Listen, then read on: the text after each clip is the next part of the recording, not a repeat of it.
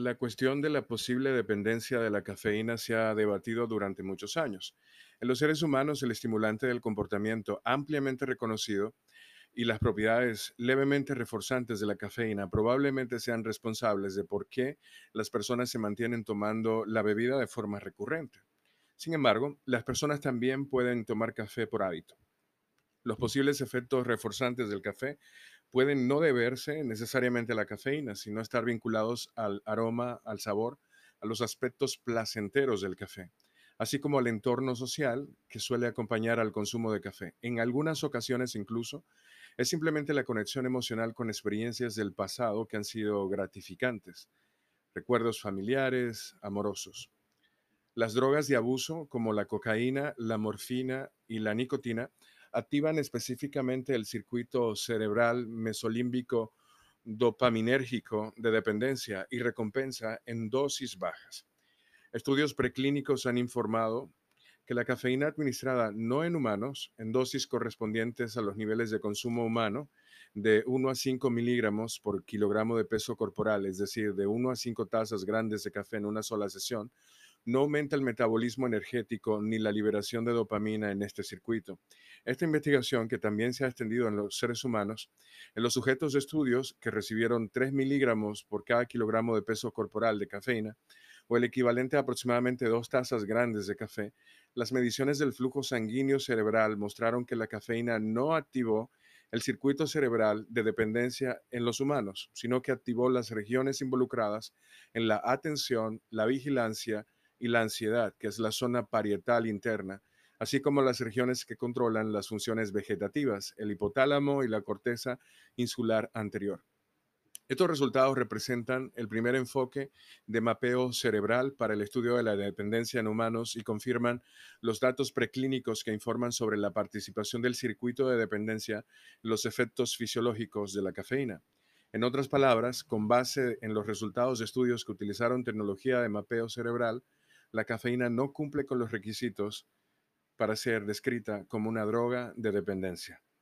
Entre los síntomas vinculados a la drogodependencia, en 2013, la Asociación Estadounidense de Psiquiatría publicó una edición actualizada de su manual diagnóstico y estadístico de trastornos mentales, conocido como el DSM-5,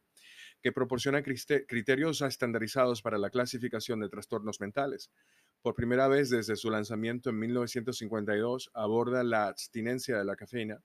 En el manual, la abstinencia de cafeína se define como un síndrome resultante de la, de la interrupción o reducción abrupta de la cafeína después de un uso diario prolongado.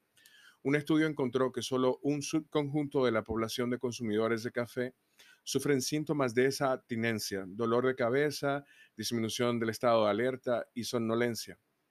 Estos síntomas generalmente comienzan alrededor de 12 a 24 horas después del cese repentino y contundente del consumo de cafeína y alcanzan su punto máximo después de 20 a 48 horas. Es importante destacar que estos síntomas pueden evitarse por completo si se reduce progresivamente la ingesta de la cafeína, o sea, si el receso en el consumo no se hace de golpe. Un estudio que midió la velocidad de la sangre cerebral después de la exposición de sujetos a 400 miligramos de cafeína o placebo durante dos semanas informó que la abstinencia aguda de cafeína produjo sí aumentos significativos en la velocidad del flujo sanguíneo, de acuerdo con estudios anteriores, destacando el vínculo entre los cambios vasculares y la abstinencia de cafeína. Síntomas como el dolor de, la cabeza, el aumento de la somnolencia y la disminución del estado de alerta fueron identificados. Del mismo modo, la ingesta de 250 miligramos de cafeína por los consumidores de cafeína, ingesta media de 375 miligramos de cafeína por día, después de 30 horas de abstinencia tuvo un efecto mayor que el placebo en el estado de ánimo y el tiempo de reacción de lección, es decir, el tiempo de reacción para una tarea en la que el individuo tiene que hacer una de dos o más selecciones. La cafeína también mejoró la atención selectiva y la memoria, tanto en aquellos que se habían abstenido de tomar cafeína como en aquellos que habían mantenido sus niveles habituales de ingesta, sin agregar evidencia de abstinencia en estos marcadores de rendimiento mental. Una revisión de 2012 sobre el papel de la cafeína como potenciador del rendimiento también concluyó que los efectos beneficiosos de la cafeína en las tareas de atención, tanto simples como complejas, no podían atribuirse a la reversión de la abstinencia.